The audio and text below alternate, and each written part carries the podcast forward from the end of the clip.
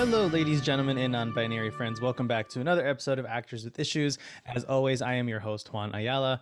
Today's guest is an actor you know from Netflix's hit series Midnight Mass, Mr. Igby Rigney. Welcome to Actors with Issues. Thank you for being here. Hello, thank you so much for having me. Uh, so, firstly, congrats to you and everyone on the success of the show and on your three Critics' Choice nominations. I know we just announced yesterday. so awesome. Mm-hmm. Uh, Zach Gilford, Hamish Linklater, both nominated for their roles and also for Best Limited Series. So, best of luck in January. oh my god, I'm so excited for for Zach and Hamish because they they totally deserve it. I think that everybody in the cast deserved a nomination, but you know that's just me. Like I know Samantha was in the running, as was Kate. Yes, and Sam um, and Kate. I was yes. so sad that when they announced nominations, I was like looking for like all my favorite shows. I was looking for like Reservation Dogs and Love Victor and all you know all these different shows and just just so much great content out there these days that it's so hard like it, if there were 15 slots for nominations mm-hmm. all these people would make it but it's just i feel like content's just getting better and better a lot of limited in the limited series category especially yeah yeah i i think i don't know what was so cool to me about midnight mass is it almost felt we we shot it sort of like a movie because we we shot it um you know doing multiple episodes at a time it was all we shot it as all one block um but it also kind of feels like when you watch it, it feels like a just a long movie, even yeah. though it is broken up into to episodes, so you can take a little bit of a break. Yeah, for sure. I love that about Mike Flanagan's writing in particular. With this show, especially, it didn't feel like with a lot of limited series, it's like this episode's about this person, and we don't really see anyone else for a while, and then the next episode's like a separate chapter. But this really did feel like just a six or seven hour movie. We'll get into it in a little bit. Um, but we always start with a game called Getting to Know You. Uh, we put 60 seconds on the clock and see how many of these rapid fire questions you can get through. And we'll start with an easy one coffee or tea? Tea. Drama or comedy? Drama. Hero or villain? Villain. Stage acting or screen acting? Stage. Film or TV? Film.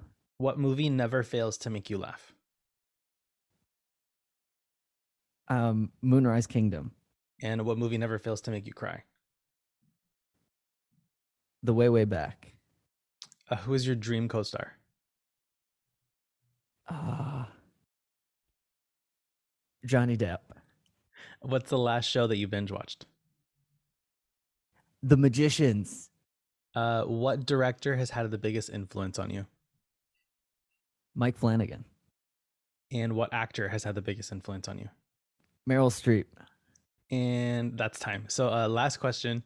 Describe your most memorable audition in three words. And memorable can mean good or bad. So, that's up to you. Pants. Oops. Shit. um, oh man, not the first uh, pants story that I've heard. Surprisingly, well, we're glad yeah. we, you know it all worked out. You yeah. made it out alive. I did. I did barely. So, uh, Igby, when did you first start performing, and what made you pursue an acting career? Like, what, what, where did all of that stuff start for you?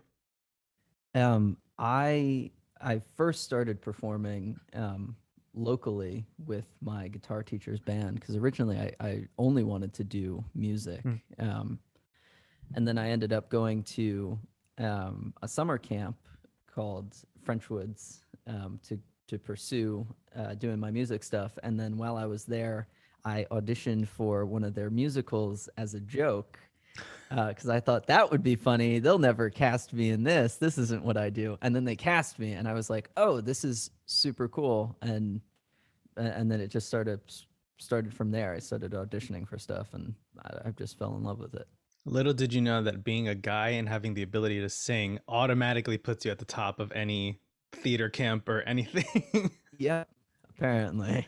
Yeah, I remember growing up performing. It was always super like there was always a shortage of guys in any show you did mm-hmm. play or musical or anything there's always like we need guys you're pulling people from other towns borrowing yeah. actors from other shows yeah that was literally the only reason i got started is somebody saw me in that musical at camp and then they were like hey we need a guy for this show can you do this? And I was like, I'm a guy, I guess. So yeah, sure. And I feel like it's such a, a common trajectory for folks. Like they're like for me personally, it started with music as well. I grew up in a very musical church uh growing up and and then that led to like my first musical and then I went to theater and then I got into television and this whole journalism side of stuff and podcasting and all of that. So trajectory always I feel like for so many people usually starts in theater cuz you know, no one grows up doing film unless they have an in. Everyone grows up doing theater, at the school play or whatever. Um, hmm so for you, where did you grow up? Did you grow up like near a major market or was it sort of elsewhere? Yeah. So I, I live right around um, New York City. So I was super lucky that I could commute in like every day Mhm. and go audition for stuff and go see stuff. And when like what were some of the first things if you can remember like cuz you know with this business there's the whole thing about like type and typecasting and all of that. Did you feel that you were sort of forced into a box when you were first starting out or did things seem a little bit more open for you because you started so young? Uh, I I definitely remember there was a lot of um, a, lot of auditions for sort of funny commercial or um, sort of like a, a Nickelodeon or Disney style acting Mm. where it's it's upbeat and it's fun. And all I really wanted to do was play a 40 year old father who's going through depression um, at 15 so i was i was always struggling against that of having to be you know upbeat and funny and then also wanting to do something that's a lot darker and more serious. Perfect segue into Midnight Mass. Uh so yeah no kidding. so like many many projects out there uh it was scheduled to start in march 2020 and then covid happened and just brought the entire industry to like a total standstill for months on end. And uh, from what i read midnight mass was the first project to start filming in vancouver after the shutdown. So what was that whole experience like for you? And was it weird working on a project about an isolated group of people in the middle of a pandemic? I think i don't i personally didn't see the irony of that until after the show came out but i definitely thinking back on it i think being so isolated and in some ways we were even um, isolated from the crew on set because we didn't get to have those normal interactions at, at the crafty table or anything like Mhm. that. Everybody was sort of closed off and locked. You know, we could be in the green room with each other, but then we we weren't really allowed to wander very much. Um, so I think that added to the show. But yeah, it was it was strange and nerve wracking because we got we we were there for a week um, and we were just about to start and then uh, covid hit and i was sort of on the fence about flying home because i was like oh how bad could this possibly be Right. um, and then uh, they were like yeah it's not going to just be a two week thing this is going to be a while um, so we kept getting updated and updated uh, and i think we came back like six or eight months later And yeah, so do you consider yourself anything like Warren? Or do you find yourself like completely different from your character? Um, I definitely think there are some similarities there. Uh, just because I don't know, I always try to take take something real that's already inside of me and and sort of bring that to the character. Mhm. So there's definitely some parts of Warren that are are um, just coming from from who I am, and then there's definitely things that are that are different. I think I I would have tried to have been different in in those circumstances, but I I have a lot of empathy for Warren, and I genuinely think he he was doing the best he could given everything that was going on. Right. And you got to work with some really great actors on the show, as we said before Kate Siegel, uh, Samantha Sloyan, Zach Gilford, Hamish Linklater. And, and seeing as you were among the youngest in the cast, it was you and like literally like two or three or three or four other people. Yeah. Um, did they give you any advice while you were on set? I'm sure they did. I don't remember if they had given me direct advice, but I learned so much just from watching them and the way they you know everybody had their own way of working and how they interacted with the cast and crew and and just the whole experience was was for me so valuable because I was around so many people who who cared and loved so much. Yeah. Um and and just trying to bring myself up to the level that they were already at was that was the biggest learning experience for me. And because the show deals with such an intense at times violent uh subject matter, uh, was there a moment that stands out that was particularly challenging for you to shoot? Like I know you guys had lots of night shoots and and we're filming in winter at one point. Uh, so yeah, Yeah. what what sticks out?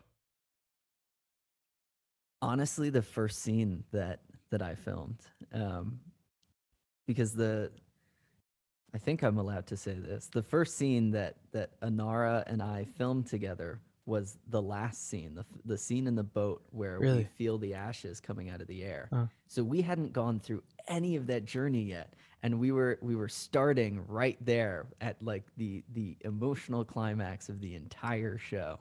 So that was crazy. And I went home and I was like, I've ruined this. They need to fire me and find somebody else. What a, I, I mean, I know things film out of order all the time, but to like at the end of such a climactic ending to start with Mhm. that, it's just like, I mean, I similarly I heard um Kate Siegel was talking about how the first thing she filmed was um Riley's death. Mm-hmm. Yeah, And it was how- because we were set up for for the boat. Yeah. for, for so she's like, all right, boat, everyone, yeah. you know, on the boat. and and how and obviously he didn't actually like crumble to ash in front of her and she was like doing like a dummy that would like fall apart and whatnot. And Mhm. she's like shrieking for minutes on end because it went through the credits for that episode. yeah, And like I just can't imagine having to get into that mind space and emotional like I I don't know. I can't imagine doing more than like two takes of that because it's just yeah, that's that's wild. But hey, it sets you up for it's like all right, like get buckle up. this is going to be a ride. definitely. Yeah. I mean, I I sort of felt like, okay, well, I've already messed that up, so I might as well just try and do my best for the rest of it. When you need mealtime inspiration, it's worth shopping Kroger, where you'll find over 30,000 mouthwatering choices that excite your inner foodie. And no matter what tasty choice you make, you'll enjoy our everyday low prices, plus extra ways to save, like digital coupons worth over $600 each week. You can also save up to $1 off per gallon at the pump with fuel points. More savings and more inspiring flavors make shopping Kroger worth it every time. Kroger, fresh for everyone. Fuel restrictions apply. Hey everyone, if you're enjoying today's episode so far, please do us a big favor and subscribe to the podcast wherever it is that you're listening and leave us a rating and review. You can also head over to Instagram and give us a follow at Actors with Issues. Believe me, reviews, ratings, and follows really help us out and get our show out there to help more people, actors and artists who are looking for advice from professional working actors. Be sure to also share the podcast with any of your friends and family that you think would enjoy the show. As always, thank you for all of your support. Now, let's get back to the show. So with the show Midnight Mass, because it is a shorter story, it's it's only seven episodes. Um, do you think that people should binge it, or should it be something that they watch like one or two at a time? Because it's such a heavy show. I was in Vancouver when Bly Manor came out, Mm. and I binged that. I, I watched it. It came out at midnight. I'd finished all of it um, before I had gone to work the next day, which was a terrible idea. Um, I've tried to binge Midnight Mass, but I just think there's way too much in there. I can I can maybe do about three episodes at a time, but I can't get more than that. So no, I, I don't think people should binge it. I, I definitely think it's something that you need to let sit a little bit. Yeah, for sure. I mean, when I watched it, it was um generally my boyfriend does not like to binge stuff. He'll only want to do like two, maybe three episodes, but then he gets like just understandably gets like a little exhausted. Like, okay, can we watch something else or not watch anything? Um so I knew that going in, the only time that we watched more than two episodes at a time was the last three. Because we we had Mhm. watched episodes five and six, and I was like, we can't stop. We have to watch the last one. I, I would say if you're gonna break it into chunks, I would do like one, two, three, four, and then five, six, and seven. Yeah. Unless you really want to like anticipate that last one, then watch Mm. that one on its own. But you're not gonna want to. If, if you haven't watched the show yet, guys, I mean, we're spoiling a bunch of stuff, so I'll put a spoiler alert at the top of the episode. Oh yeah. Oops. No, Sorry. it's okay. Again, that's what editing's for. um, but yeah, definitely try to break it up unless you have like the emotional capacity to be able to watch just seven episodes of a pretty heavy and dark show, because it does get pretty dark. Uh, looking back, could you think of any advice that you would give your younger self? Trust your instinct more. Hmm. Um. And just kind of go with it. Because the worst, like the, I mean, in in some ways, the job feels very high stakes because you you you're not working and then you're auditioning and you're not booking anything and then you book something and then it's over and then you feel like you're never going to work again. But in reality it is a really low stakes job. We get to go play pretend for you know 12 14 hours a day and that's something to be grateful for. Um so yeah just go with your instinct figure it out and the worst thing that's going to happen is somebody's going to say no and then you get to try it all over again Yeah. So, uh, with the name of the show, Actors with Issues, we always um, ask our guests to bring a topic or just a thought, really, on an issue that they, as artists, have dealt with. You had mentioned in uh, when you sent over your response, like the current state of what auditions are like. Uh, so, Yeah. what can you share about that? Um, so because of COVID, everything has moved now to self-taping, um, which has has some positives, definitely, um, because you get to tape over and over again until you get your best take, and then you can send that in. But I've noticed that um, what what feels like is missing for me is I loved going into the room and getting to meet the casting directors and just having having a little bit of a human connection and and you know getting to have a conversation about how their day was and Mm. and all that kind of stuff. Like I I and I think that's that's something that's was definitely happening too on Midnight Mass and we felt it was um almost being isolated from the rest of the the people on the creative team as actors because they're trying to keep us safe, which is great, but we're not we don't get to interact with a lot of people that we used to. Uh, like in terms of like writers and producers, they weren't on set as often as they used to, right? Yeah. Yeah, so we we didn't um I think I think uh, some of them visited during mass, but I know I, I don't remember any of like the uh the executives coming um to see us on midnight mass and that was just because it was a safety thing. Right. Um so but I definitely miss being able to go into the room and and you know, maybe I will bomb because, you know, you've got to see 80 people today and this is the only chance I get. But at least I got to say hi and uh, you'll have a funny story to tell your family at dinner about how terrible this actor was. Uh, so Igby, so we're gonna wrap up with a final game called "Now That We Know You," since we've gotten a chat for the last uh, twenty minutes, and it's uh, not rapid fire, all open-ended questions, so no need to worry about getting an answer in quick. Uh, okay. First, fill in the blank. If I weren't working in the arts, I'd be. Sad. Uh, would you rather star in a hit sitcom for 100 episodes or a three-part film franchise? Three part film franchise. What was your biggest takeaway from the pandemic?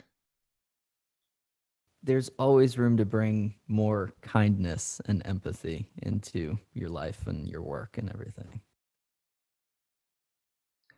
Uh, who would you trade places with for one day? Mm.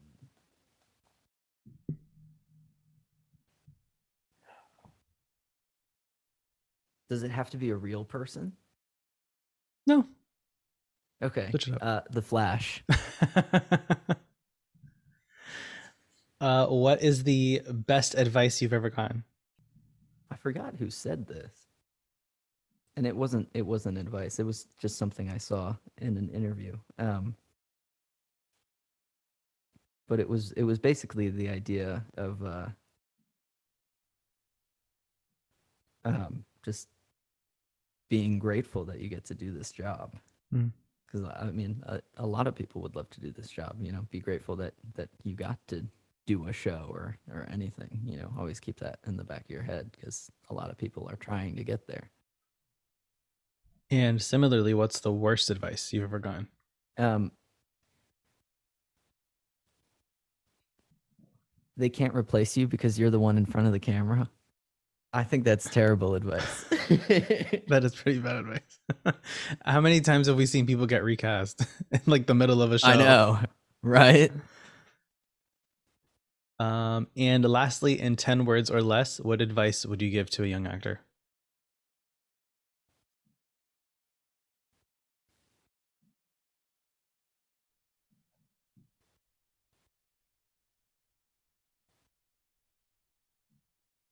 Hang in there. Just keep learning and growing. Awesome. Igby, thank you so much for joining us on the show today. Uh, where can folks find you on Instagram if they want to give you a follow? I am at igby.rigney. Awesome. And you can all follow us on Instagram at Actors with Issues. Give me a follow at Juan Ayala Official. And if you enjoyed today's episode, don't forget to subscribe to the show wherever you're listening and catch new episodes every Monday. And don't miss Igby Rigney in Midnight Mass streaming now on Netflix. I'm Juan and this is Actors with Issues, and we'll see you next week.